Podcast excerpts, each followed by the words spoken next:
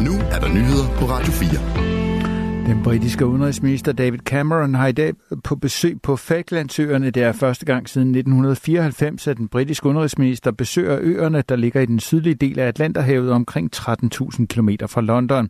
Douglas Hurd var den seneste udenrigsminister, der var på besøg. Det var i 1994. Den seneste britiske minister, der har besøgt Falklandsøerne, var forsvarsminister Michael Fallon i 2016. Cameron siger, at hans besøg skal gøre det tydeligt, at Falklandsøerne er en værdsat del af den britiske familie. Storbritannien har kontrolleret Falklandsøerne siden 1833. Øgruppen ligger omkring 460 km fra det argentinske fastland. Argentina siger, at øerne, som Argentina kalder Malvinerne, hører under Argentina. Argentinerne hævder at have arvet øgruppen fra Spanien, men Storbritannien mener at have haft historisk herredømme over øerne. Den 2. april 1982 invaderede Argentinas militær Falklandsøerne. Storbritannien krævede argentinerne ud igen og sendte en slagstyrke med hangarskibe afsted mod øerne i det sydlige Atlanterhav. Det førte til krig. Falklandskrigen den 14. juni 1982 sluttede det. Argentina overgav sig. Odense Kommune vil inden for to dage forsøge at skabe et overblik over anklager om vold, trusler og krænkelser af seksuel karakter mellem eleverne, som forældre siger har fundet sted på Adrup Skole. Det siger børn- og ungerådmand Susanne Crawley Larsen til Fyns.dk. Derefter vil man melde ud, hvordan der skal handles for at skabe tryghed blandt eleverne på skolen igen. Når over 100 elever skriver til mig og forvaltningen med bekymringer af den karakter, så er det selvfølgelig noget, som jeg tager dybt alvorligt. Ingen børn skal være bange for at gå i skole, siger hun. Forældrene skriver skriver i et brev, at Adrup skole har været en tryg skole tidligere, men normalen har flyttet sig markant. I brevet beskrives det desuden, at uhængtsægtsmæssig grænseoverskridende adfærd fylder meget i hverdagen og udfordrer undervisningen samt læringen. Susanne Crowley Larsen vil ikke udelukke, at der kan være sendt noget til nogen, til hende, som handler om de beskrevne problemer på Adrup skole. Det er også noget af det, som undersøgelsen skal være med til at belyse. Hun forklarer dog, at hun ikke på noget tidspunkt har haft et indtryk af, at der har været så store problemer på skolen.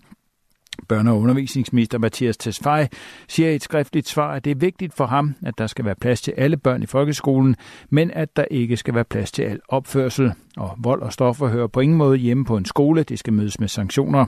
Ministeren gør det dog klart, at han ikke kender den konkrete sag, og at han heller ikke har fået læst brevet fra forældrene. Det er en god idé at sætte ris i blød et par timer, inden man tilbereder dem. Sådan lyder det fra Fødevarestyrelsen, der har skærpet sin vejledning for brug af ris.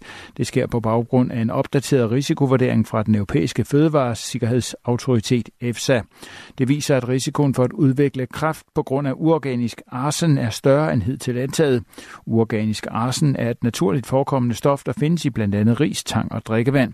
Det kan være kræftfremkaldende, hvis man indtager det i store mængder, forklarer Henrik Nielsen, der er chef for kemi og fødevarekvalitet i Fødevarestyrelsen. Risikovurderingen viser, at der er en kraftrisiko forbundet med et, øh, et stort indtag af arsen. Jo mere man anstrækker sig for at øh, få, få risen øh, blødt op, kan man sige, øh, jo, jo, jo øh, mere sikker er man på, at det ikke indeholder øh, høje mængder af arsen. Øh, så det er det, vores anbefaling går på.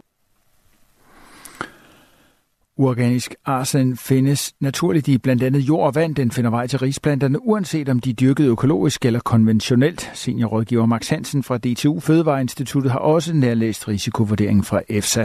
Det ser ud til, at ris er lidt farligere, end vi troede, baseret på den tidligere vurdering. Vi kan tåle lidt mindre, end, øh, end vi troede, vi, øh, vi kunne før. Hvis man ikke har tid til at lægge ris i blød et par timer inden brug, kan man ifølge seniorrådgiveren overhælde risene med kogende vand og derved nøjes med at de blødsætte dem i 15-30 minutter. Alternativt kan man koge risene i ekstra vand og hælde det overskydende vand fra efter kogning. Max Hansen understreger dog, at man ikke helt skal afholde sig fra at spise ris. Man skal ikke være bange for at spise ris. Øh, men hvis man spiser ris, og specielt hvis man spiser mange ris, vil det være en god idé at sætte dem i blød øh, i et par timer eller deromkring. Og hvis man har lidt travlt, jamen, så kan man sætte dem i blød i varmt vand. Man kan også koge risene i overskydende vand og hælde det øh, overskydende vand fra. Øh, det er de muligheder, man, kan, man har. Men der er ikke nogen grund til at være bange for at spise ris. I aften og nat mest skydemeldet regn hister her stedvis tåge, men i Nordjylland måske perioder med klart vejr. Temperaturer ned mellem 2 og 5 grader. I morgen tirsdag mest skyde og stedvis diset eller tåget med mulighed for lidt regn eller finregn. Temperaturer mellem 5 og 10 grader. Det var nyhederne på Radio 4. De blev læst og redigeret af Thomas Sand.